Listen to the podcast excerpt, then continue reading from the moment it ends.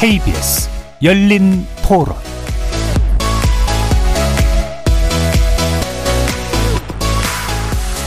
안녕하십니까. KBS 열린 토론 정준희입니다.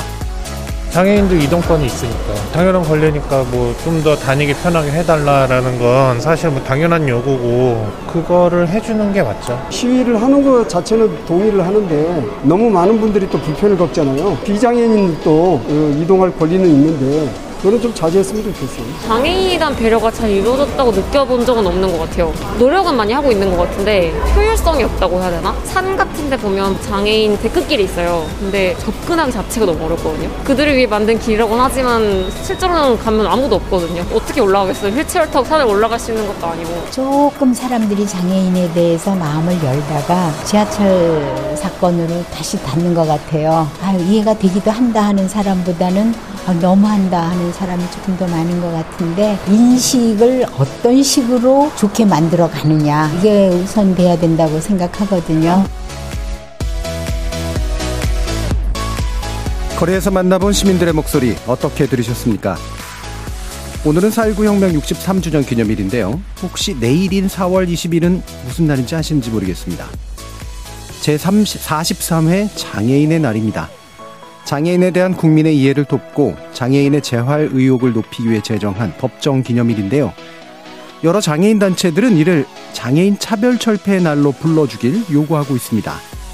비장애인의 동정과 선행의 대상이 아니라 한 시민으로서의 권리를 회복하자는 의지가 이 명칭에 녹아 있다고 하는데요. 일부 불편한 시선을 받고 있는 전국 장애인 차별 철폐연대의 지하철 시위도 한 사람의 시민으로서의 정당한 기본권을 보장해달라는 요구겠죠. 오늘 KBS 열린 토론에서는 두 분의 여야 의원 모시고 장애인 이동권을 포함해서 장애인의 기본권을 보장하기 위한 관련 쟁점 그리고 과제 짚어보고 21대 국회의 장애인 관련 주요 입법 진행 상황 살펴보겠습니다. KBS 열린 토론 지금부터 시, 시작합니다. 살아 있습니다. 토론이 살아 있습니다. 살아있는 토론, KBS 열린 토론. 토론은 라디오가 진짜입니다. 진짜 토론, KBS 열린 토론. 오늘 토론 함께 해주실 두 분 소개해 드립니다. 먼저 김예지 국민의힘 의원 나오셨습니다. 안녕하십니까. 장혜영 정의당 의원 함께 하셨습니다. 안녕하세요. KBS 일라디오의 모든 프로그램은 유튜브를 통해서도 함께 하실 수 있습니다. 여러분의 많은 관심 부탁드리겠습니다. 자, 김혜지 의원께서는 예전 인터뷰를 이렇게 하셨는데 장애인 당사자가 아니면 즉 장애인으로서 당사자가 아니면 해결할 수 없는 일들 그것을 해결하는 국회의원이 되겠다라는 바람을 말씀하신 바 있죠. 네. 자, 국회의원으로서 활동하시면서 가장 보람 있었던 부분 그리고 아쉬웠던 부분 이런 걸 한번 얘기 들어보고 싶은데요. 국회의원으로서 보람 있었던 일이라고 하면 입법 기관으로서의 책무를 다하고 그 결과물을 제 눈으로 확인했을 때인 것 같은데요. 제 눈보단 귀이겠네요. 어쨌든 네. 네, 그 우선은 다양한 것들이 있는 이제 통과된 법안들이 있으면 통과된 법안에 따라서 시행령 등이 이제 결정이 되게 됩니다. 그래서 그, 그 시행령에 따라서 단계라든가 그 시행 속도라든가 시행 절차 등을 좀 정하게 되는데 사실 국회의원이 법안 발의하는 과정도 쉽지 않지만 통과되는 그 경우도 쉽지 않습니다. 근데 예. 통과된 후에 그 시행령이 어, 정해지는 그 과정에서 저는 많이 개입을 했던 것 같아요. 가장 음. 최근 사례를 말씀을 드리자면 그 장애인 차별금지법에서 그 요즘 많이 회자되고 있는 키오스크라고 우리가 많이 말하는데요. 이게 정확하게는 무인 정보 단말기라고 합니다. 예. 이 무인 정보 단말기의 편의를 제공하게 하는 음. 그런 내용을 담고 있었던 법안이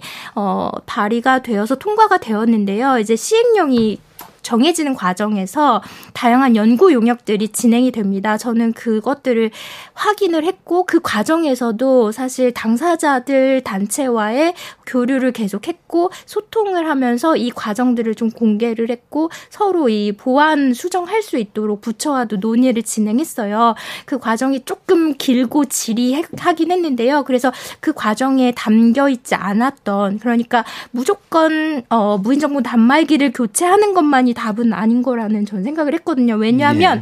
이미 많은 부분에 있어서 음, 교체를 한 분들이 많았고 그리고 무인정부 단말기를 사유 많이 사용하는 그런 상점 같은 경우에는 어 되게 소규모인 경우가 많습니다. 그래서 음.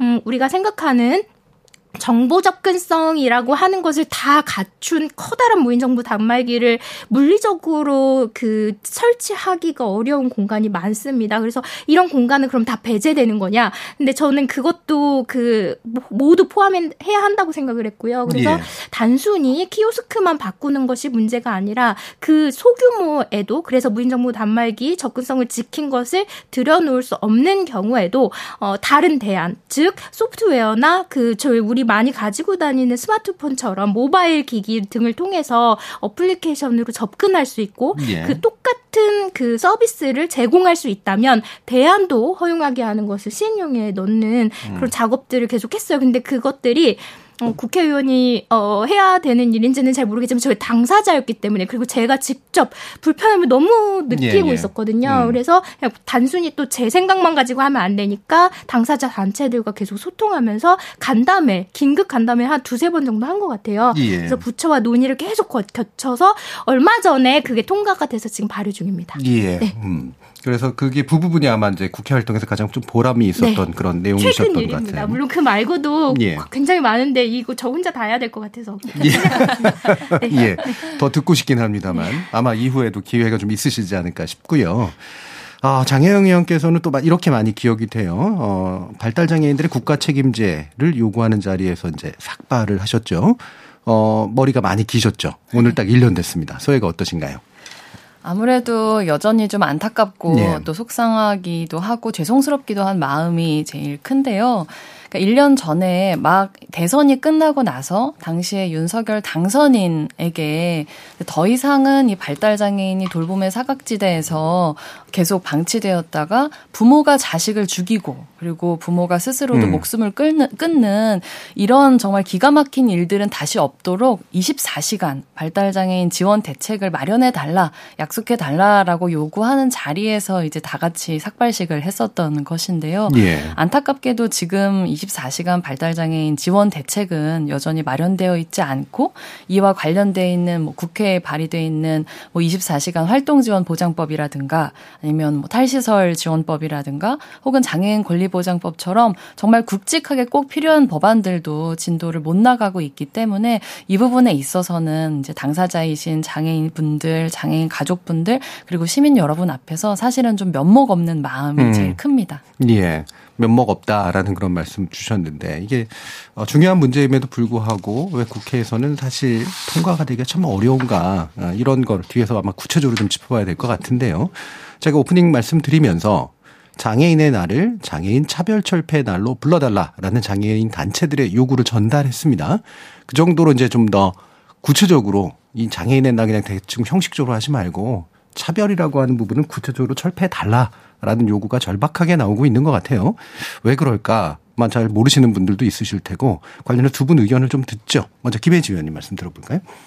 네, 그냥 이렇게 음. 공용 해서 사용되고 있는 것 같아요. 그러니까 예. 단순히 기념하고 말 날은 아니다. 왜냐하면 음. 기념할 만큼 기쁜 날이 아니라는 거죠. 그렇죠. 그만큼 계속해서 보이는 차별도 있지만 보이지 않는 음. 그런 유리장벽 같은 차별들이 존재하기 때문에 그런 것들이 아직 가야 할 길이 먼데 기념만 하고 행사만 하기엔 너무 안타깝다라는 그런 의지를 전해주는 게 아닌가. 그래서 아직 가야 할 길이 멀기 때문에 그런 과제를 중요한 일을 하고 계신 분들한테 알려주는 그런 의도가 아닌가 생각합니다. 예.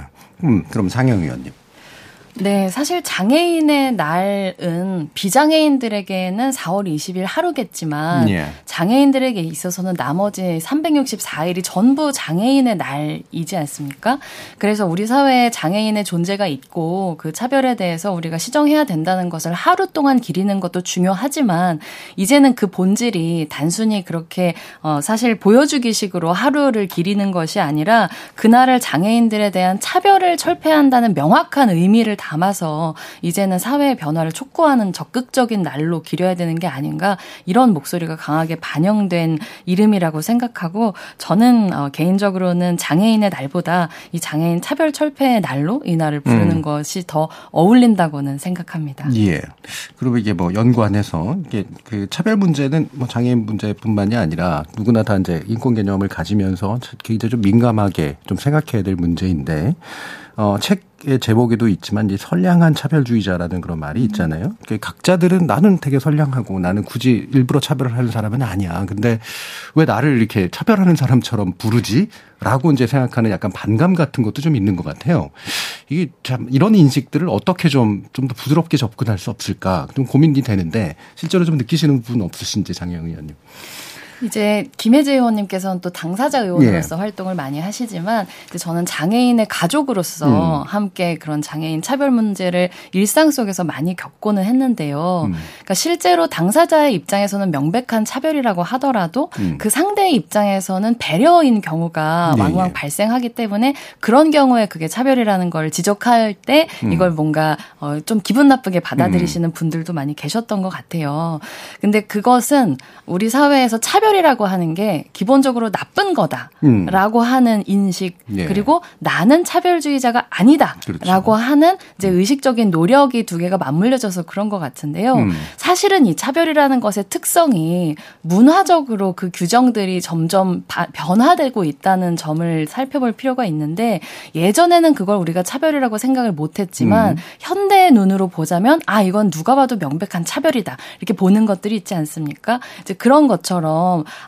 알기 전에는 명확하게 우리가 차별의 개념에 대해서 학습하기 전에는 예. 의도하지 않았더라도 어, 당사자 입장에선 차별로 느껴지는 행위를 할 수 있다라고 음, 음. 하는 걸 좀 더 받아들일 수 있다면 음. 그러면 이 차별 문제를 얘기하기가 우리가 좀 더 일상 속에서 쉽지 않을까라는 음. 생각을 해봅니다. 그렇죠. 내가 아무리 선한 의도를 가지고 있어도 의도하지 않은 채 벌어질 수 있는 차별들에 대해서 관심을 갖고 네. 아 이런 거구나. 그 존재가 생각하는. 있다는 거죠. 예. 차별은 아주 특별한 나쁜 사람들만 하는 게 아니라 그렇죠. 일상 속에서 모르고 할수 수 있다는 걸 음. 전제로 해서 차별에 관련된 대화를 하면 예. 그게 나에 대한 일방적인 비난이 아니라 음. 이 문제에 대한 이 행동의 변화에 대한 대화를 하자는 거다. 이렇게 좀 더 부드럽게 받아들이실 수 있지 않을까 예. 한다는 겁니다. 이렇게 이제 알아나가는 과정이 참 중요할 것 같은데 당사자로서 또 김혜지 의원님 말씀 부탁드립니다. 네, 그 지금 장혜 의원님 말씀하신 것과 비슷한 내용인데 저는 이렇게 말합니다. 사람들한테 나도 차별주의자이다. 그러니까 예. 우리는 모두 차별주의자라는 음. 생각을 가지고 살아야 된다는 거죠. 나는 아닐 수 있다가 아니라 우리는 모두 할 수 있는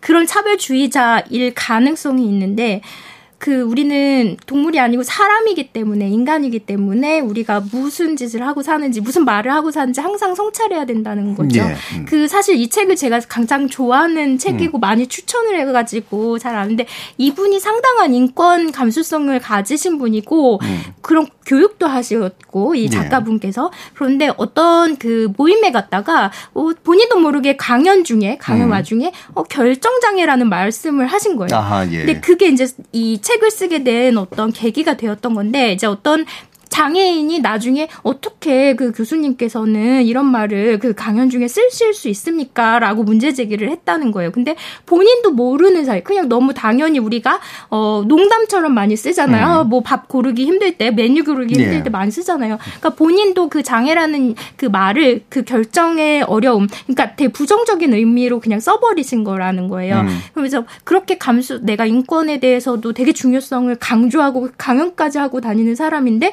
이런 것도 간과할 수 있었다라는 반성에서 나온 글이거든요. 예. 그래서 우리는 그 교수님 옆에 앉은 교수님도 그렇고 장현 의원님도 그렇고 저 또한 거기서 자유로울 수 없는 거예요. 음. 우리는 모두가 차별을 할수 있어요. 다만 우리는 동물이 아니고 인간이기 때문에 그거에 대해서 항상 생각해보고 내가 무슨 일을 했나 무슨 말을 했나 또, 또 되살려 보고 반성을 하면서 살아야 된다는 거죠. 예. 네. 그래서 바로 이 지점이 이제 최근에서 가장 그 뚜렷하게 나타나는 게 바로 이건 것 같아요. 전장현의 출근길 지하철 시위에 대해서 많은 분들은 기본적으로는 장애인을 욕하고 싶진 않다. 그리고 그분들에게 이런 이동권을 보장하는 거 필요한 것 같다.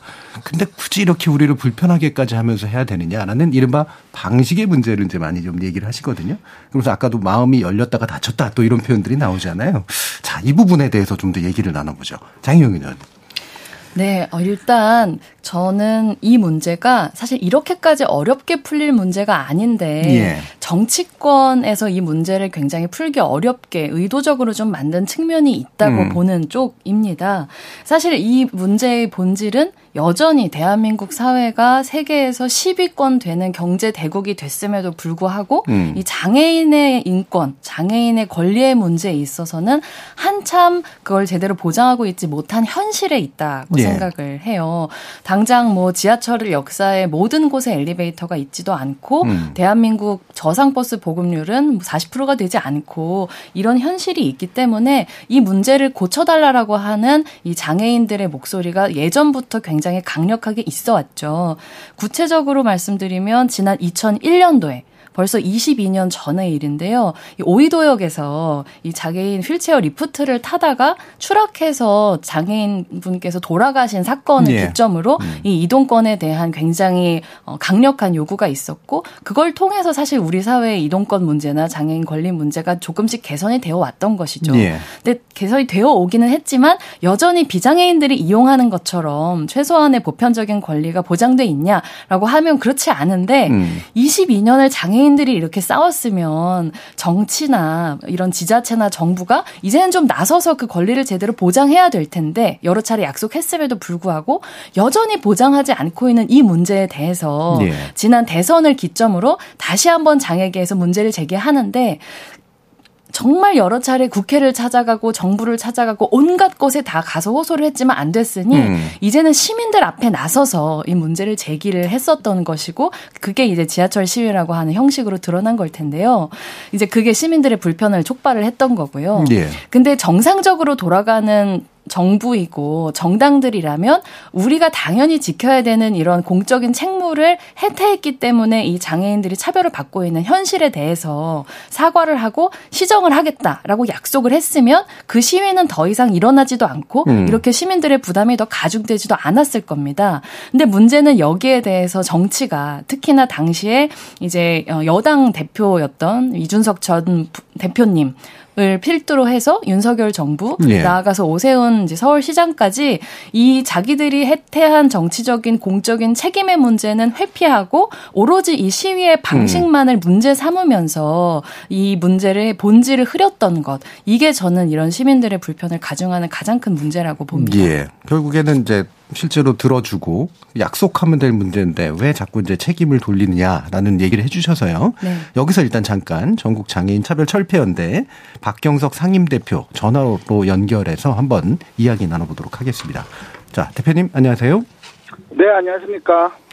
지금 서울교통공사가 어, 지난 2021년 11월에 전장현 시위로 인해 열차 운행이 지연되면서 3천만 원의 손해배상을 청구한 상태죠. 어제 그 재판이 재개됐잖아요. 대표님 출석하셨는데 일단 재판에 임하는 입장을 먼저 한번 들어보겠습니다.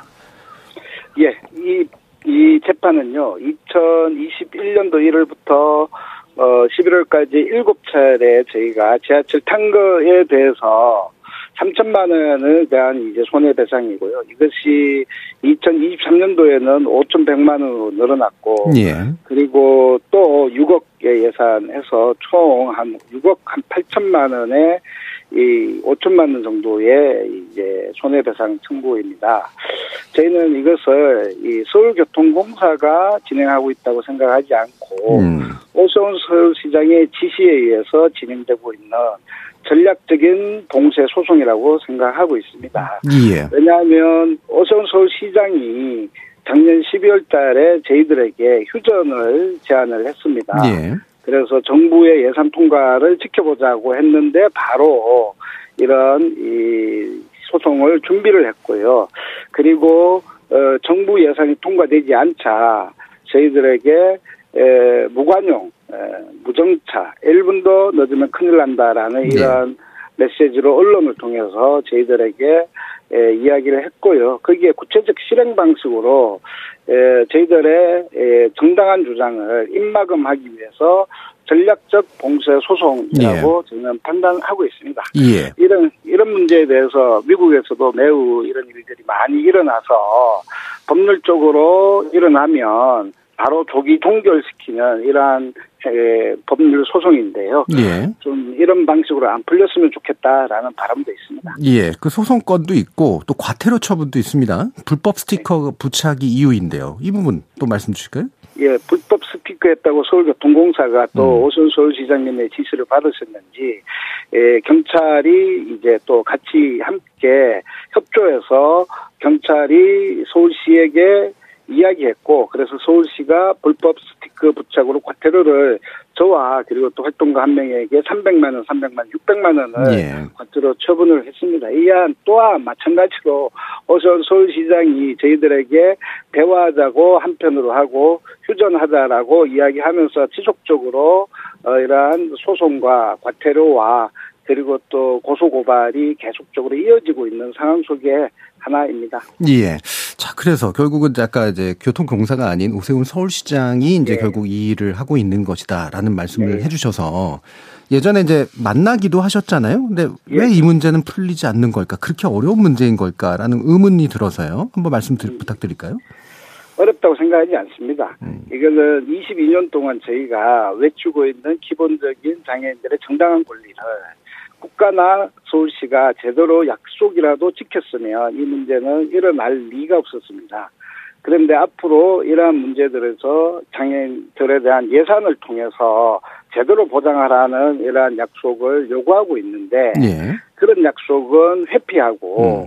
그리고 지하철 탄다는 이유로 이렇게 저희들을 죽이기에 나섰기 때문에 그 마음이 풀리지 않는 한 뭐 이 문제가 풀리지 않을 이유가 없다라고 생각하거든요. 예. 이런 이런 방식으로 죽이기에 나선다면 뭐 풀리겠습니까? 저희가 힘 있는 우리 그 고난을 가진 서울시장과 윤석열 대통령이 이 마음을 풀지 않는데 이것이 뭐 입장 차의 문제인가 음. 싶기도 합니다. 예. 그 서울시장 같은 경우는 사실 이런 거잖아요. 그러니까 시위를 중단 일단 중단해라.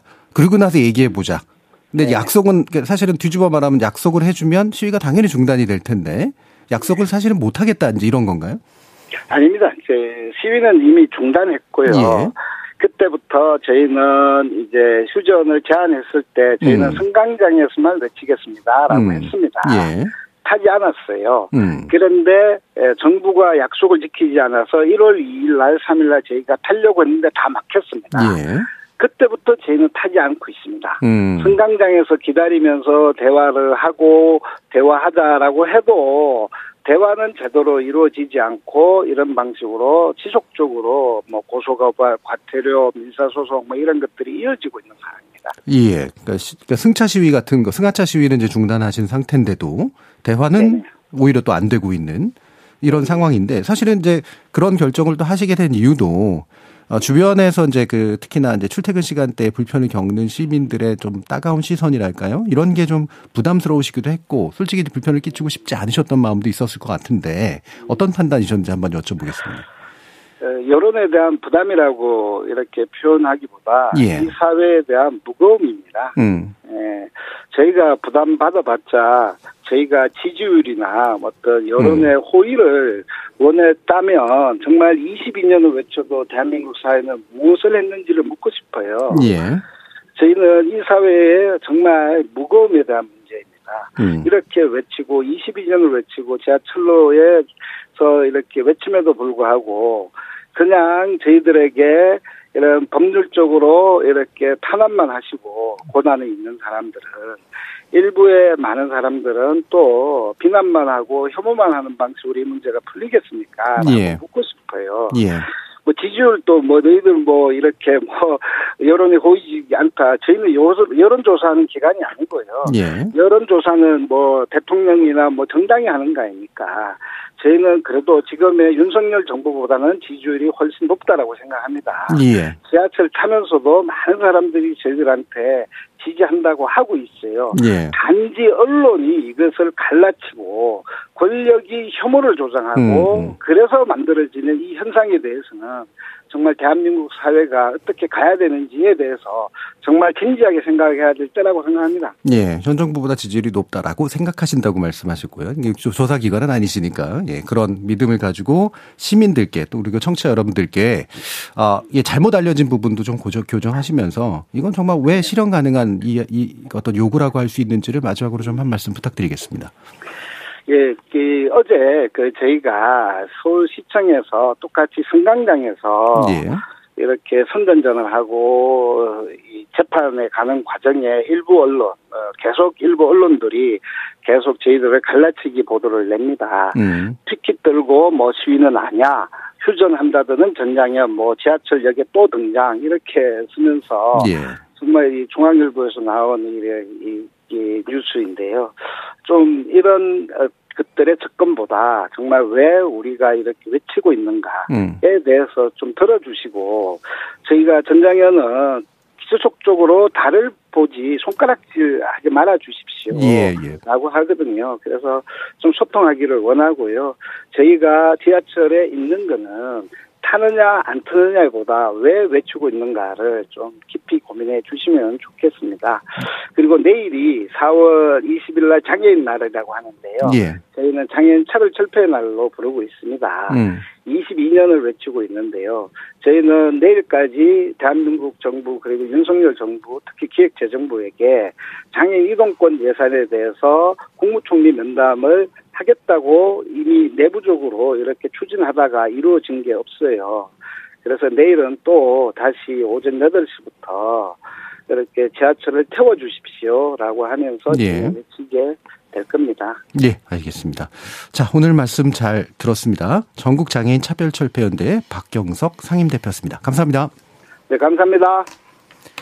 네, 박, 어, 박 대표님과 이제 말씀 나눠봤는데 이게 뭐 다른 건 몰라도 이제 재판 중인 사안은 원래는 이제 양측의 입장을 다 들어보는 게 맞긴 한데요. 이제 장애인 날 기념해서 이제 일단 장애인들의 말을 이제 들어본 거고요. 이후에 기회 됐는 대로 또 반론이라든가 이런 것들은 또 다루도록 하겠습니다.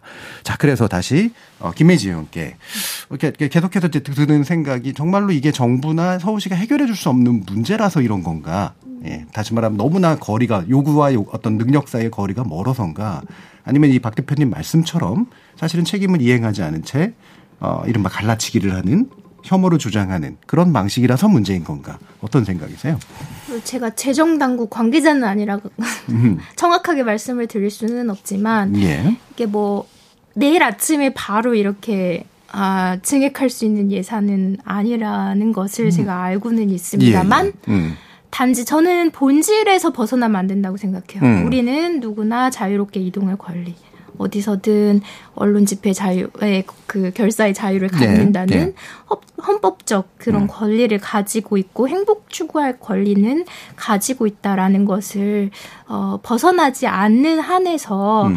어 모두가 그 본인의 입장을 말하는 게 특히나 중요한 그 권력이라고 하는데 저는 사실 권력이 제가 있는지는 잘 모르겠습니다만 음. 그 권력을 가지고 있다고 하는 입법, 사법, 행정기관의 종사자들 그리고 저는 제 사회 권력을 언론이라고 생각합니다. 예. 이 언론마저도 이런 것들의 본질을 벗어나는 음. 어, 역할이나 이런 것들을 하면 안 된다는 생각이 들고요.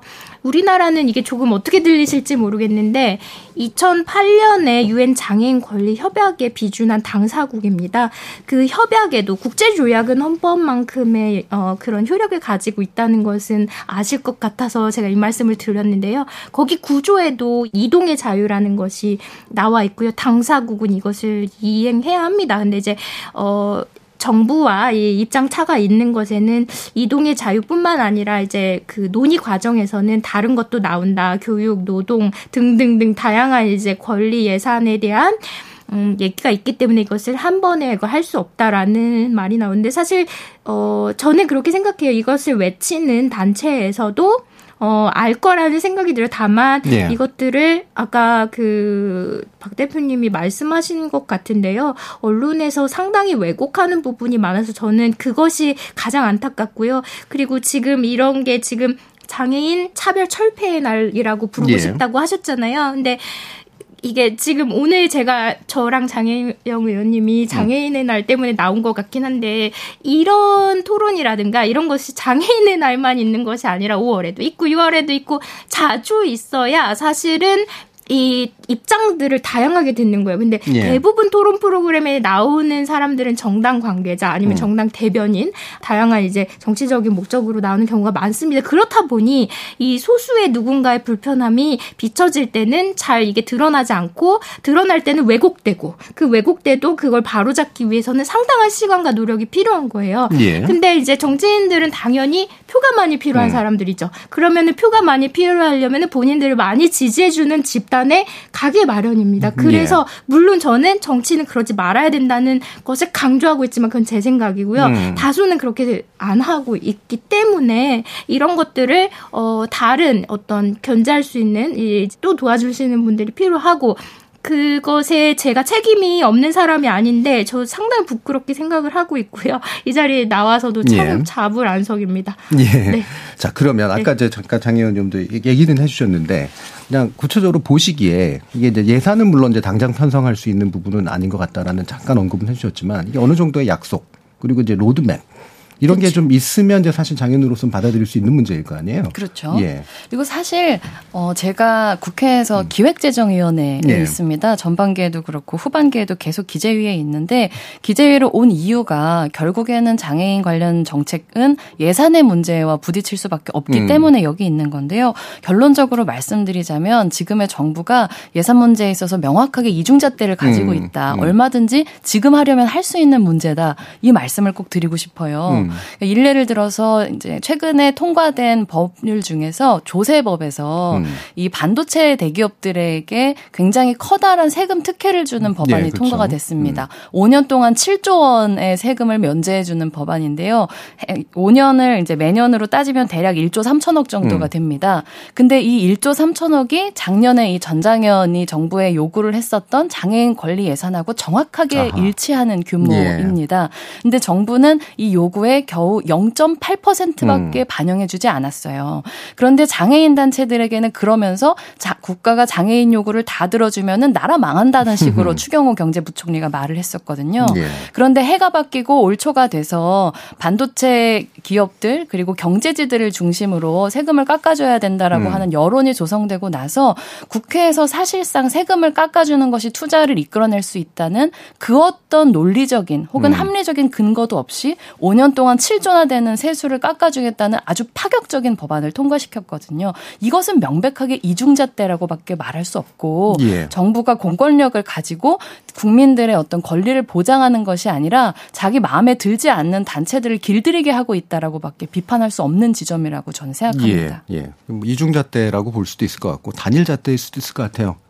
아, 그렇죠. 예, 오로지 네. 경제나 뭐 이렇게 대기업이나 이런 쪽이 더 우선순위가 높다. 맞습니다. 이렇게 판단하는 걸 수도 있겠네요. 네, 그럴 수 있겠네요. 예, 자 그러면 어, 이걸 아예 그냥 법으로 어, 제대로 좀 못 박으면 사실 정부는 이제 법으로 못 박은 것에 대해서는 일정한 대응을 당연히 하도록 돼 있는 거니까요. 그래서 김혜지 의원님이 이제 이동권 보장 관련 이제 법안을 이제 발의하신 내용인데 어떤 부분이 좀 말씀 주실 수 있을까요? 네, 이미 통과된 내용을 예. 말씀을 드리면 이제 저상버스 도입 이제 음. 전면적으로 이렇게 그 시 내외까지 예. 넓히는 것에 대한 내용이 통과가 됐어요. 음. 그래서 그런 내용은 교통약자 이동 편의 증진 위한 그런 법에서 그 쉽게 그냥 줄여서 교통약자법이라고 하는데 예. 우선 그것은 그때 이제 대안으로 해서 여러 의원님들이 다양한 법안을 많이 이제 음. 발의를 하셨는데 그 중에 하나가 이거였고 그래서 같이 이렇게 통합 조정되어서 통과가 되었고요. 그래서 그건 단계적 적용을 아마 실시하게 될 겁니다. 그래서 예. 시내 버스 정도만 되고 있었는데 이제 시외까지 늘리는 광역 버스까지 음. 늘리는 이게 단계적으로 제가 몇 년까지는 지금 기억이 나지 않는데요. 음. 그래서 단계적으로 확대하는 법은 통과가 되었고요. 그리고 제가 지금 그 중에서 사실 빠진 논의 중에 빠진 게 사실 지금 이동권 하면은 물리적 접근성 이렇게 휠체어 리프트가 있어야 되고 그리고 엘리베이터 아니면은 저상 버스 등만 생각하시는데 실은 저는 저상 버스가 있어도 타지 못하거든요. 왜냐면은 예. 버스가 몇 번인지 모르고 사실 음. 버스 정류장에서 몇 번이 옵니다라고 해도 그 번호만 오지 않거든요. 그래서 예. 어, 버스는 저 저에게 저 당사자지만 어쨌든 저와 같은 사람들에게는 어 거의 뭐 타기 쉽지 않은 그러니까 음. 누구의 도움 없이는 탈 수가 없습니다. 그래서 이 버스에도 이 정보를 표시할 수 있는 음성이나 다른 시각적인 정보가 아닌 정보도 전달할 수 있는 다양한 이제 정보 접근권까지 보장하게 하는 그 교통약자 법을 네. 발의를 했었는데 이게 같이 올라갔다가 이것은 빠지게 됐어요. 통과 과정에서 어, 네, 그래서 이제 좀 안타깝고요. 음. 그래서 그런 것들이 조금 더 보완이 된다면 신체적인 장애뿐만 아니라 감각 장애를 가진 분들도 예. 어 그 대중교통수단 특히 버스를 이용하는 데 있어서 좀 편리할 수 있을 것 같다라는 생각을 했고 그래서 그 서울시 쪽에는 제가 이런 제안을 했었어요. 그래서 시범 사업을 시작했거든요. 그래서 예. 버스 노선 한 개 정도에서 그 시각장애 특수 학교가 있는 그 구간에 한세 정거장 음. 정도를 어그 모바일 애플리케이션을 통해서 본인이 어그 타야 하는 버스 가 오면은 이렇게 그 어플리케이션 통해서 연락을 받을 수 있고 또 이게 탑승했을 경우에 기사님도 장애인이 탔음을 알게 하는 그런 서비스를 예. 지금 어, 시범 사업 중인 거로 제가 알고 있고요. 이게 음. 좀잘 되었으면 좋겠습니다. 예. 네. 그 저상 버 아무래도 이제 저상 버스를 네. 단계적으로 좀 확충하는 네. 그런 방안 위주로 좀 된 것 같은데 또 하나 말씀드리고 예. 싶었던 건 저상 버스가 도입이 지금 그래도 조금 되고 있는 중이잖아요. 예, 예. 근데 이게 저상 버스만 도입된다고 윌체 그렇죠. 사용자분들이 잘 타실 수 있는 게 아니에요. 제가 저상 버스를 타봤는데 너무나 빨리 그 그러니까요. 이동을 하세요. 예. 그래서 바로 급정거도 많이 하시고 예. 또 정류장에서 저상 버스가 오르고 내릴 때는 고정도 해야 되는데 음. 고정하기 전에 그냥 출발을 하세요. 근데 외국 사례 같은 경우는 기사님께서 와서 다 고정이 됐는지 아니면 잘 못 하시는 분이면 고정까지 도와주시고 다시 자리로 가서 운전을 하시거든요. 우리나라는 이런 서비스가 없는 것 같아요. 그래서 사실 제가 아직 통과도 안 됐고 논의도 안, 조차 안 되고 있는데 발의안 중에 하나가 그 대중교통수단의 운전자도 이런 그 장애인의 서비스에 대해서 장애인의 이동을 지원할 수 있는 서비스에 예. 대해서 안내 이용 그런 서비스에 대한 교육을 받게 그래서 음. 서비스를 제공할 수 있는 있게 하는 근거를 마련한 교통약자법도 발의는 했으나 논의가 되지 않고 있습니다. 예. 그 중요한 게 그래서 문화적인 요소도 있다는 거죠. 법안과 문화가 같이 이제 가야 되는데 한참을 기다려주고 기사님이 다 그런 걸 해주고 그다음에 기다리는 분들도 사실 아무런 내색 없이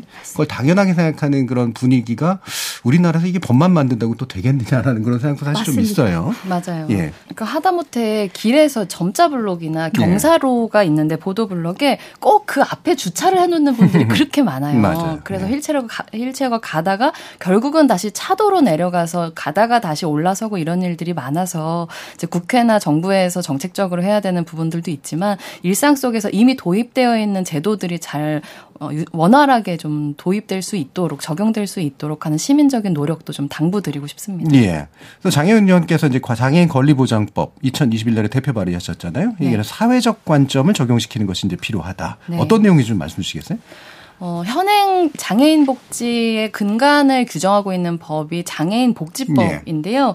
이 복지법은 기본적으로 장애를 규정할 때 이 정상 신체를 딱 상정을 하고 그거에 대비해서 어, 한 개인의 신체나 정신이 어떤 의료적으로 봤을 때 어떤 음. 손상을 갖고 있는가를 중심으로 장애를 규정을 합니다. 네. 그걸 가지고 장애를 분류를 하고 그 분류에 따라서 정해진 공적인 지원을 제공하는 방식으로 돼 있거든요.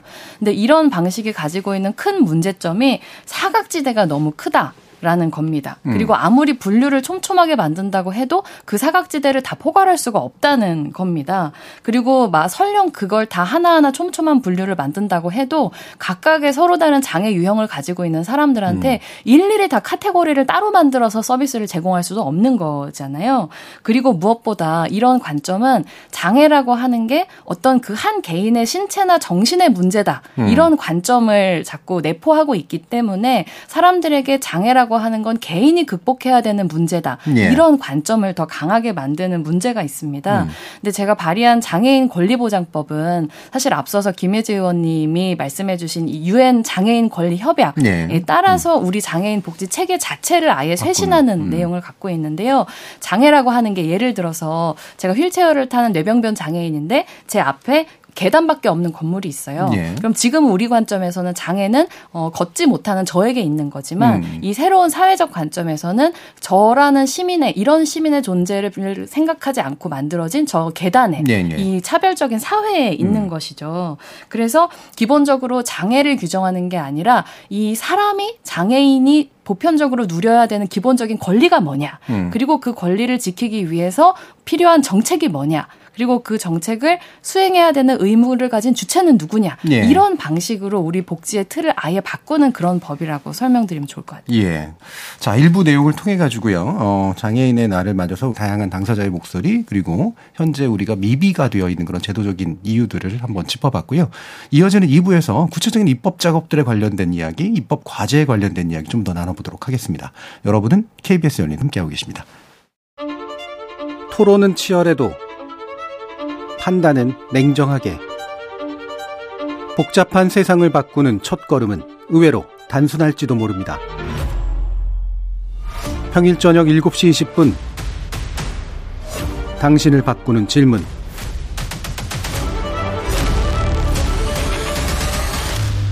KBS 열린 토론. KBS 열린 토론 2부는 장혜영 정의당 의원, 김혜지 국민의힘 의원 두 분과 함께 21대 국회의 장애 관련 주요 법안의 입법 진행 상황과 과제를 짚어보도록 할 텐데요. 어, 일단 이제 장애를 검색 키워드로 국회의원 정보 시스템을 어, 한번 살펴봤을 때, 뭐 단순 검색 결과이긴 합니다만, 계류 중인 법안이 246건, 통과됐거나 공포된 법안은 40여 건. 뭐 많다고 볼 수도 있고 또 적다고 볼 수도 있고 그럴 텐데 이 두 분께 그래서 기존에 있던 법 중에서 어떤 부분들이 좀 고쳐져야 되는데 일부는 좀 됐고 어떤 건 안 됐고 또 새로 제정되거나 입법돼야 될 내용들이 뭐가 있는가 요거를 이제 아마 2부에서 난 얘기 나눠야 될 테니까요. 그 중에서 가장 중요하다고 생각하시는 부분을 일단 좀 한번 들어보도록 할게요. 김혜지 의원님은 어떤 부분 입법적으로 중요하다고 보셨습니까? 장애의 정의에 대한 것 말씀 주셨는데요. 예. 그 장애 정의가 지금 현재는 어, 장애 권리 보장법 준비되어 있는 법안이 제가 네 분이 발의를 하신 걸로 알고 있어요. 음. 장애 의원님뿐만 아니라 뭐 다양한 의원님들이 법안을 제정안인데요, 냈어요. 근데 이제 음. 논의가 잘 되고 있지 않습니다. 우선은 이런 것들이 기본적으로 정의가 바뀌어야 음. 타 법에서도 사실은 지금 장애 관련 이슈들을 법안에 넣을 때는 꼭 장애인복지법에만 들어가는 게 아니거든요. 또한 교통약자법에만 들어가는 것이 아니거든요. 저는 예. 사실 문화진흥법이라든가 음. 어, 문화기본법 등에도 넣고 있어요. 스포츠산업진흥법에도 장애 관련 내용을 넣습니다. 왜냐면은 음. 스포츠 산업에서도 장애인들도 어, 스포츠를 향유할 수 있는 거잖아요. 그리고 음. 스포츠 향유만 하나요? 스포츠도 직접 하기도 합니다. 그래서 그런 내용들을 기본 계획부터 해야 된다라는 저는 생각을 가지고 있었어요. 그래서 그런 것들을 어, 좀 반영을 해가지고 지금 맞는 수 그러니까 예를 들어 문화기본법이라든가 문화 어 진흥법이라든가 통과가 되고 있습니다 실제로 네. 그래서 이런 것들 기본적으로 그 꼭 장애인 관련 법안 같이 보이는 법안뿐만 아니라 음. 그 다양한 법안에 이 장애 관련 이슈들이 기본 계획부터 해서 기본 계획 수립부터 해야 예산이 제대로 확보가 되거든요. 예. 저는 그렇게 생각을 해서 모든 법에 장애인이 어, 포함될 수 있도록 하는 게 저희 목표였어요. 그래서 예. 그런 것들 뭐 지금 시간이 얼마 남지 않기는 했지만 음. 그래도 많은 수 좀 통과시키려고 노력 중이고 이런 것뿐만 아니라 다양한 내용들이 지금 논의가 안 되고 있는 것들. 음. 이미 발의 저도 발의 건수는 꽤 됐는데 그게 아직 소위라는 것에 그 가서 예. 논의를 이제 일일이 세부적인 내용까지 심의를 거쳐서 상임위를 통과하게 되고 그다음에 법사위 가거든요. 음. 법사위 가서 뭐 계류되는 경우도 상당히 많지만 근데 제 법안 같은 경우는 특히 복지위에 간 법안은 예. 문체위 같은 거는 저의 상임이니까 제가 예. 이렇게 간사님을 통해서 음. 아좀 올려주세요 할 수도 있고 특히 이번에 저작권법이 올라가게 됐는데 이런 음. 거 계속 안 올려주세요 한 2년 3년 지났는데 안 올려주셔서 제가 장애인의 날도 있는데 좀 올려주세요라고 했어요. 뭐 예. 뭐 이렇게 사정하고 다닙니다. 저는. 예, 예. 근데 복지 같은 경우에는 정말 뭐 물론 법안이 문재인보다 음. 훨씬 많은 수가 통과가 이렇게 이제 기다리고 있겠죠 발의된 법안이 예. 하지만 논의가 너무 느리고 논의가 잘 안 되는 것 같아요. 그리고 이런 보면은 입법기관이긴 하지만 대선이나 총선, 지선 등 있으면 사실 그 논의가 좀 중단되는 경향도 있고 예. 각 상임위마다 뭐 저희 같은 경우는 꼭 그 소위가 한 달에 한 번씩 한 달에 두 번 있을 때도 있었지만 음. 항상 하거든요. 근데 타 상임위를 보면 그렇 지 않은 경우도 너무 많고 그리고 또 지역구 의원님들 같은 경우에 지역에 너무 신경을 쓰시느라 예, 사실 예. 이런 소수자에 대한 의견은 어, 잘 네, 음. 반영하지 음. 않으시는 가끔 이제 장애인의 날이나 이제 특별한 예, 날에는 예, 이제 민원을 받으셔서 하시긴 하시지만 이게 주요 쟁점은 아니기 때문에 그분들이 주요 그 뭐라 그래 포커스 하시는 것들이 아니기 때문에 잘 다뤄주지 않거나 그 올릴 때그 음. 그 법안 상정할 때도 약간 뒤로 밀리는 경향도 있고요. 그래서 이런 점이 좀 보완이 돼야 되겠다라는 생각을 합니다. 예. 네.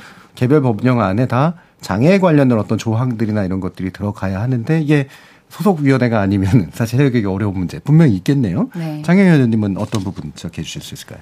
어, 한 가지만 꼽기가 정말 어렵기는 예. 하지만 그래도 꼭 21대 국회에서 해결하고 갔으면 좋겠는 법은 전 탈시설 지원법인데요. 예. 음. 그러니까 지금도 약 3만여 명의 이거는 근데 등록된 시설들의 하나는 것이기 때문에 미등록 시설을 포함하면 이것보다 훨씬 더 많은 숫자의 대부분 발달 장애인들이 음. 단지 장애를 가지고 있다는 이유만으로 이런 지역 사회에서 살아갈 수 있는 자유를 박탈당하고 시설에서 다른 사람이 정해준 삶을 살아가야 되는 이런 부당한 불평등한 삶을 살고 있습니다. 음. 그래서 이런 이제 시설 을 나와서 지역 사회로 돌아오는 것을 탈시설이라고 얘기를 예, 예. 하고요. 예. 이것은 유엔 장애인 권리 협약에 규정되어 있는 장애인의 권리 중 하나인데 이런 탈시설 사회로 나아가기 위해서 이제 향후 10 10년 정도의 기간을 두고 단계적으로 시설들은 폐쇄를 하고 음. 그리고 지역 사회는 충분히 시설이 없어도 사람들이 살아갈 수 있도록 준비를 해서 탈시설 사회로 가자라고 하는 내용을 담고 있는 탈시설 지원법입니다. 음. 예. 근데 이 법이 사실 어 문재인 정부가 출범했을 때 이게 어 굉장히 중요한 공약의 하나로 국가 음. 과제 중의 하나로 규정이 됐었지만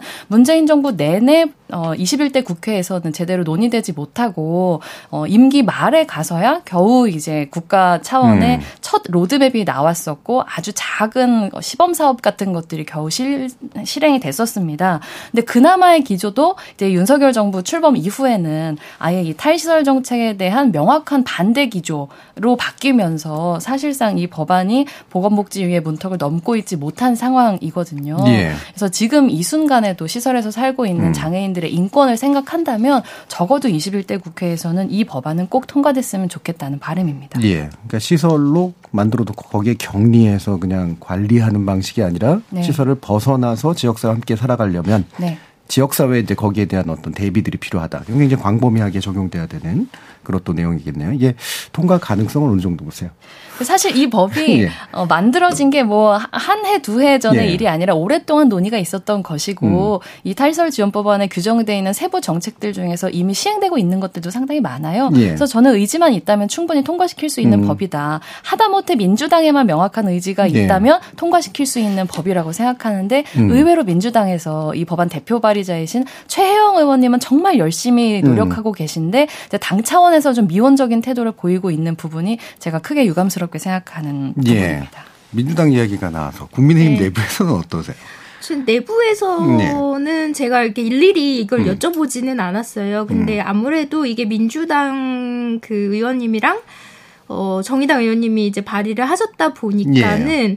그 반대하는 입장에 있는 분들이 이제 저희 당에 민원을 하시는 것 아, 같아요. 그렇겠네요. 근데 저는 예. 특히 이제 부모님들 안 음. 된다고 하시고 그다음에 예. 시설 관계자들 안 된다고 하시고 이제 관련 종교 단체들 왜냐면 그거를 계속 가지고 계셨던 분들이기 그렇죠. 때문에 네. 상당한 그것을 음. 가지고 있으세요. 그래서 복지위원회에서 일하시는 상임위 위원님들한테 그런 내용들이 좀 더 촘촘하게 가는 것 같고 저한테는 이제 간혹 전화나 이런 게 이제 민원으로 옵니다. 그래서 음. 이런 것들에 의해서 이제 정치적이라고 하죠. 정치적으로 조금은 반대하시는 분들도 있는 것 같고 음. 그분들하고 같이 토론회나 간담회를 하시는 분들도 제가 목격을 합니다만 저는 본질에서 벗어나면 안 된다. 음. 라는 말씀으로 맺겠습니다. 예. 그러면 이 말씀이 나와서 이렇게 막상 들어보면 이제 결국은 이제 어, 부모들은 차에 맡기는 게 나아 이렇게 생각하시는 분들도 꽤 있다는 얘기고 그렇죠. 근데 운영하시는 분들은 이게 이제 결국 자기 재산이기도. 하니까 네. 또 이익 관계가 걸리기도 그렇습니다. 하고 그래서 생기는 이제 어떤 벽이 네. 있다는 얘기인데. 네. 근데 부모님들 중에서는 음. 이제 이 탈시설이 강력하게 필요하다라고 음. 하시는 부모님들과 강력하게 반대하는 예, 예. 부모님들의 목소리가 공존하고 있는 것은 사실이에요. 음. 근데 그 두 분의 목소리를 잘 귀를 기울여 보면 요구하시는 게 똑같습니다. 지역사회의 준비를 위한 정부의 지원이 훨씬 더 많이 필요하다. 그렇죠. 잘 돼 있으면. 라는 그러니까. 거죠. 네. 네. 그러니까 누구도 자기 자식이나 음. 가족을 시설로 보내고 싶은 부모는 없죠. 예. 그런데 지역사회에서 살아갈 준비가 제대로 되어 있지 않기 때문에 눈물을 머금고 시설에 보내게 되는 이런 구조가 음. 만들어지는 것인데요. 그래서 이 법이 만들어지기 이전에 몇십 년 동안의 얘기는 시설을 없애는 건 좋은데 그 전에 충분히 지역사회를 준비를 시켜야 된다라는 그렇죠. 주장이 있습니다. 있었기 때문에 지난 몇십 년 동안 이, 음. 일단 시설을 없애는 법 말고 지역 사회를 준비시키는 법을 했었습니다. 네, 네.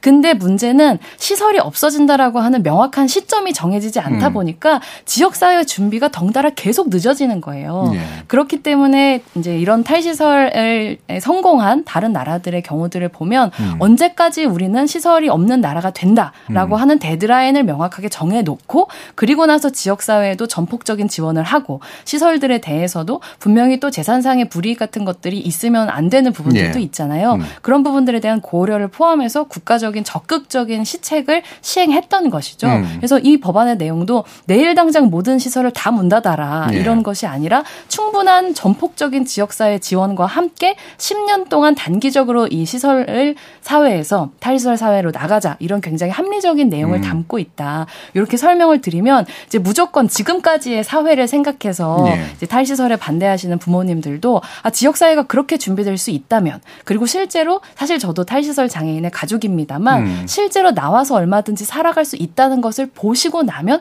훨씬 더 전향적으로 그렇다면 나도 탈시설에 찬성한다. 이렇게 바뀌시는 부모님들도 많이 계시다는 걸 꼭 말씀드리고 음. 싶어요. 알겠습니다. 자, 일부 또 오해가 풀리셨으면 좋은, 좋은 부분도 좀 지적을 해 주셨고요. 또 이제 법안 짚어봐야 될 건 굉장히 많은데 김혜지 의원님이 어, 형사소송법 일부 개정안에 통과를 촉구하셨습니다. 이 지금 법사위에 계류되어 있다고 하고요. 그 내용은 학대 피해 장애인 고발인 이의신청권을 되살려야 한다. 이런 네. 내용입니다. 한번 설명 부탁드립니다. 그 잘 아시는 검수완박 아시죠? 예. 이렇게 말씀드려야지 다 아시더라고요. 그냥 장애인 고발인의 이 신청하면 잘 모르세요. 근데 그 검수완박 과정에서 법이 통과되는 과정에서 고발인의 이 신청권이 배제가 됐습니다. 예. 그래서 왜 이전까지는 이제 그 장애인 중에서도 어 본인이 이 이의제기 고소를 직접 하지 못하거나 아니면 고발을 하지 그러니까 못하는 그러니까 음. 이의 신청을 잘 그러니까 예를 들어서 그 신고 과정 중에서도 의사 조력이 필요한 그런 장애인 같은 경우에는 권익 옹호 기관을 통해서 예. 어 이의 신청을 하거나 고발을 하거나 이렇게 음. 했습니다. 그리고 의사 조력도 자유롭게 받을 수가 있었고요. 그런데 이게 이제 고발인의 이 신청이 원천적으로 이게 차단이 되다 보니까 이제 가장 피해를 보는 것이 아동이나 장애인 등이거든요. 예. 그래서 이것을 제가 그래서 이거 다른 거는 모르겠지만 고발인의 이의 신청은 삭제되면 안 된다. 다시 음. 되살아나야 된다고 해서 개정안을 내서 지금 낸 지는 몇 달 좀 됐는데요.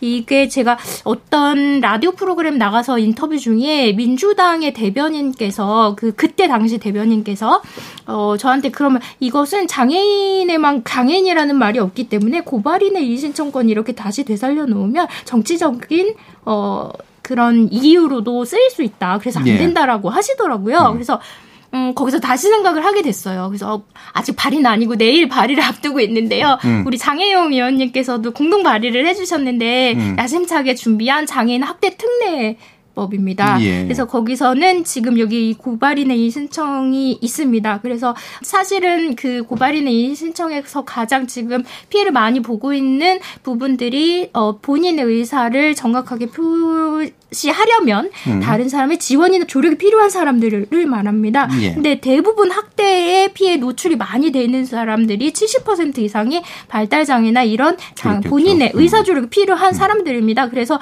지금 대부분의 그런 보조인이나 조력인 제도가 복지부에서 하고 예. 있는데 사실 처벌은 법무부 소관입니다. 예. 그러다 보니까 이런 법적 체계도 명확하지 않았던 게 사실이고 사실 사문화된 보조인 제도 등들 또 문제가 많이 제기가 되고 있어서 이런 것들을 법무부로 이관하고 좀 처벌도 제대로 할 수 있는 근거를 마련하는 특례법을 음. 발의 예정입니다. 그래서 그 말씀하신 형사소송법 개정안은 예. 물론 있지만 어 다른 쪽에서 보실 때는 이게 장애인의 학대뿐만 아니라 예. 다른 어, 악한 정치 세력의 음. 목표로도 쓸 수 있겠다라는 음. 말씀 이 제기가 있어서 어 그럼 이거는 그냥 두고 어, 예. 어, 장애인만 음. 어 일정 그 음. 장애인이라는 것을 명확하게 표, 표시해서 만든 특례법을 지금 발의 예정입니다. 예. 네. 그러니까 이 분야의 수사권이 이제 조정 과정에서 경찰에게 넘어갔는데 그럼, 네. 주간에 이제 그걸 이의 신청할 수 있는 권리가 증발돼 버렸으니까 네. 기존엔 형사소송법 안에서 해결하려고 하다가 그렇죠. 정치적인 오해를 피하기 위해서 맞습니다. 예, 특례법으로 만들어서 풀겠다. 네. 장애인의 문제만큼은. 네. 음. 자, 그럼 장혜영 의원님. 이거 외에도 이제 21대 국회 안에서 좀 통과가 되면 좋겠고 또는 적어도 제대로 좀 논의라도 되면서 뭔가 단계를 마련했으면 좋겠는 그런 네. 법안들을 강조해 주신다면 어떤 게 있을까요? 네, 정말 실효성 있는 음. 내용을 하나 말씀드리고 싶은데요. 예. 장애인 활동 지원 서비스라고 하는 음. 제도가 음. 있습니다. 그러니까 지금까지 장애인에 대한 돌봄은 주로 그 장애인의 가족들이 대신 해왔었는데 음. 2007년에 법이 만들어져서 이제는 국가가 국가의 재원으로 이 장애인을 곁에서 활동을 지원해주는 활동 지원 사회 급여의 대부분을 지원할 수 있는 법 근거가 생겼어요. 네.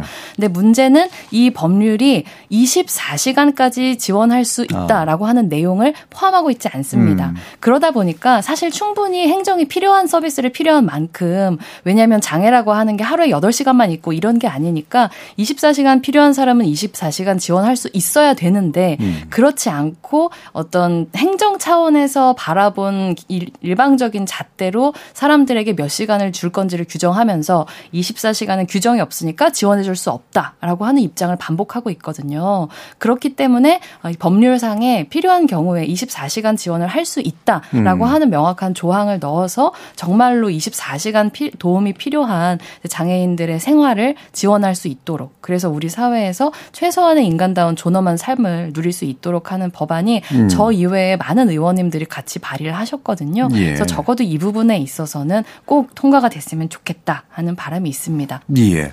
어, 이 행정 서비스 굉장히 중요한 요소를 아마 어, 조항으로 구체적으로 이제 집어넣 고자 하시는 것 같은데 그럼 다른 부분 한 가지가 또 장애인 차별금지법이 이미 시행 중이지만 이게 이제 지금 좀 잘 안 맞는다 현실하고 개정 필요성이 있다라고 하는 얘기들도 나오는데요. 혹시 김혜지 의원이 이 부분에서 얘기하실 부분이 있으실까요? 제가 처음에 들어가서 가장 개정하고 싶었던 게 장애인 차별금지법이었어요. 예. 근데 이제 워낙 방대한 내용을 다 담고 있다 보니까 음. 섣불리 손을 대기가 어렵고 그래서 개정안 등을 통해서 아까도 키오스크 말씀드렸는데 이제 그 세, 세상이 변함에 따라서 그 차별금지법의 차별 그 내용도 변해야 되는데 변하지 않고 있는 내용들이 있어요. 그래서 이런 것들은 이제 개정안을 통해서 제가 바로 잡았는데 사실 그 개정 내용도 내용이지만 그 차별금지법의 조항 중에 그런 게 있습니다. 현저히 불가능하거나 음. 그 과도한 부담이 될 때는 차별 사유에서 이제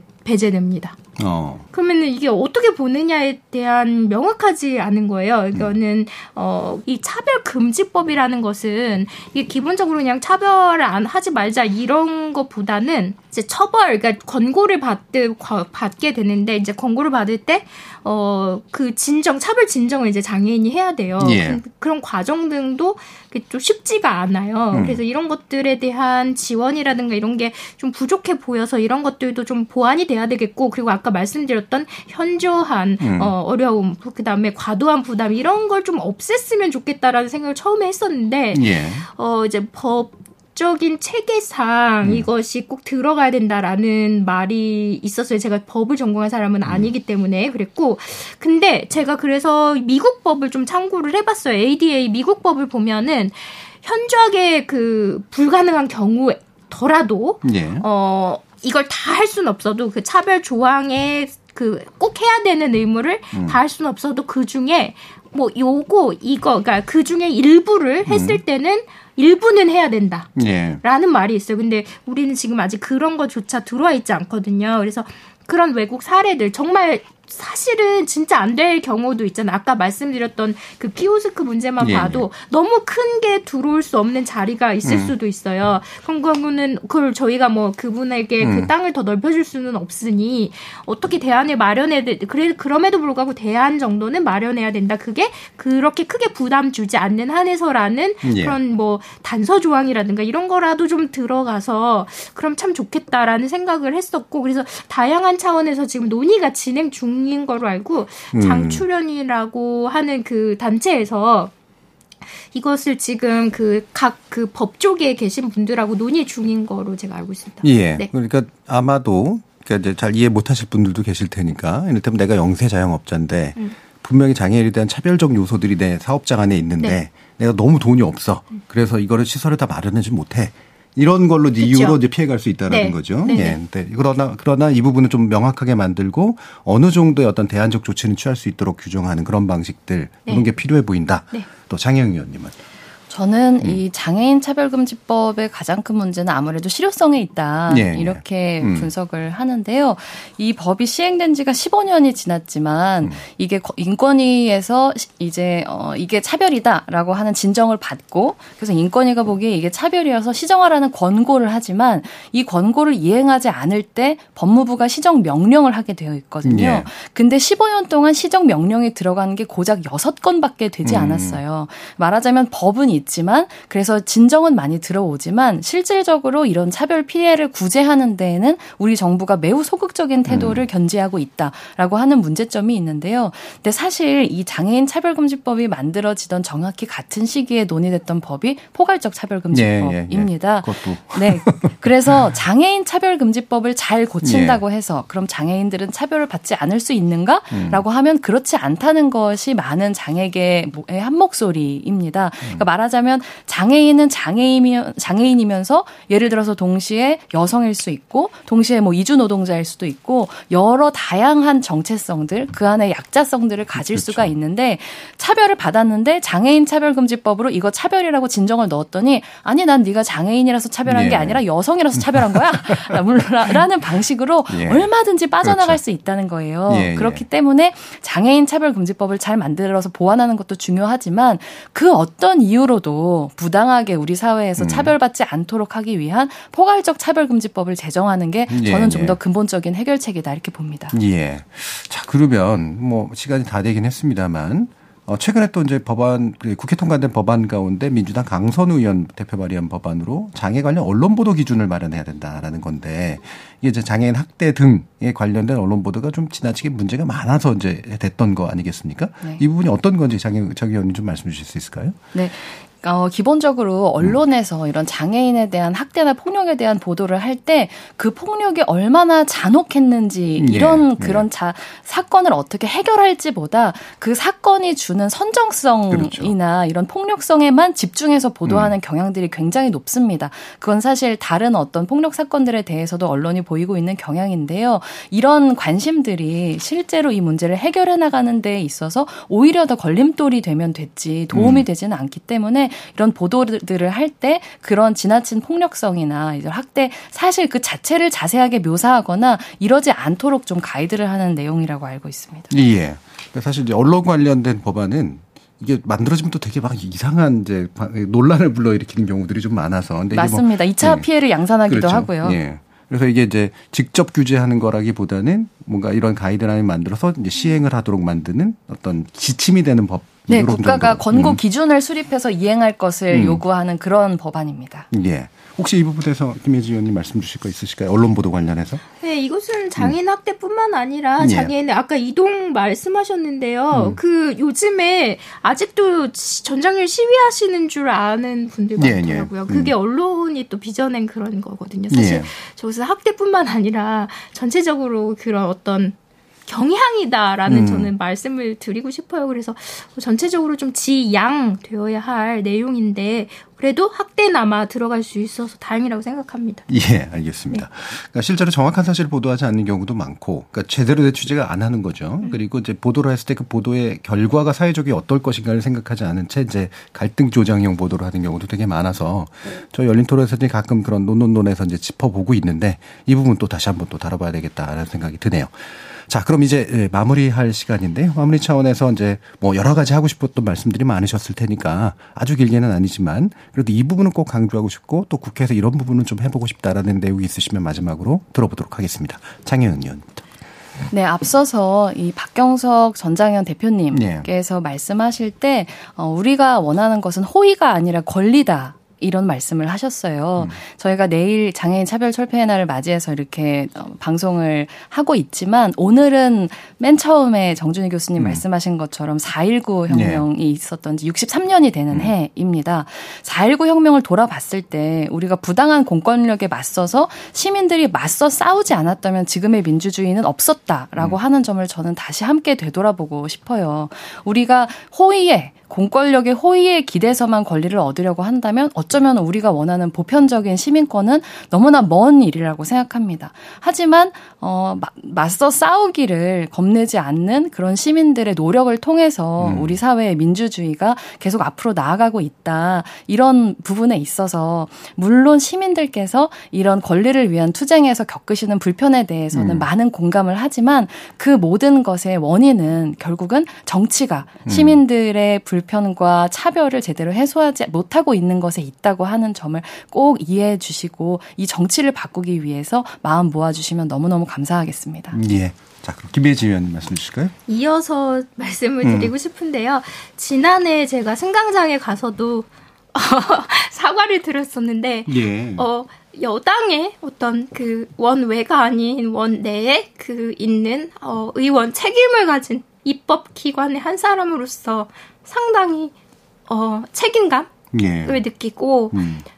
다양하게 그 불편을 호소하셨던 분들께 죄송하다는 말씀을 드리고 싶고 음. 어 권리라는 말이 사실 잘 이해하지 못하는 것을 알게 되었어요. 왜냐면 지금 경제가 너무 어렵고 물가도 오르고 있고 그래서 남을 신경 쓸 수 있는 상황이 아닌 거예요. 그러다 보니까 예. 다들 너무 어려우시고 이제 음. 누가 누구를 약자라고 부르기도 힘든 지금 상황이라서 저는 약자와 강자로 두 이분법적으로 나누는 것에 반대하는 입장입니다만 음. 어쨌든 이 모두가 이 어려운 상황에서 음, 권리, 누구의 권리를 지켜주세요, 대신해서 지켜주세요라는 말은 저는 정치인으로서 할 수 없는 것 같습니다. 다만, 어, 제가 임기가 얼마 남지는 않았습니다만 여당의 어, 일원으로서 지켜야 될 책무들을 예. 어, 제가 임기가 끝나는 마지막 날까지 그 일에 소홀하지 않겠습니다라는 약속을 드리고 싶고요. 그리고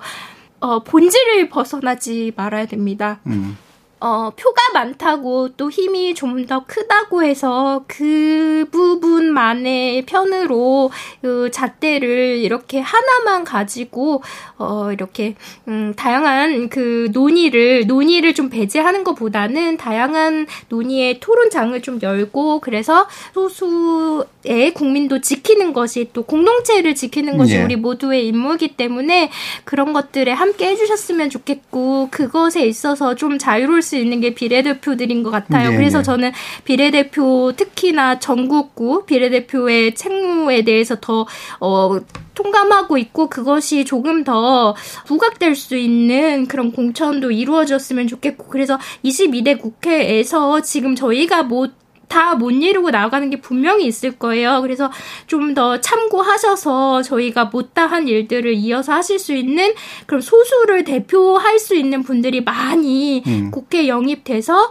그런 못다한 일들을 계속해서 참고하시고 본질을 음. 떠나지 않는 정치 우리나라 어, 정부가 되었으면 좋겠습니다. 예, 네. 본질이라는 게 아마도 어, 이런 새 싸움이나 정치화된 그런 싸움이 아니라 이제 국가를 위해서 또는 공동체와 소수자를 위해서 어떤 다양한 목소리들을 해결해 나갈 것인가 이걸 정치의 몫으로 보시는 것 같고 그런 의미에서 이제 정치를 바꿔야 된다라는 말씀 두 분이 일치하고 계신 것 같습니다. 자, KBS 열린 토론 오늘 순서는 이것으로 모두 마무리하겠습니다. 오늘 토론 함께 해주신 김혜지 국민의힘 의원 그리고 장혜영 정의당 의원 두 분 모두 수고하셨습니다. 감사합니다. 감사합니다.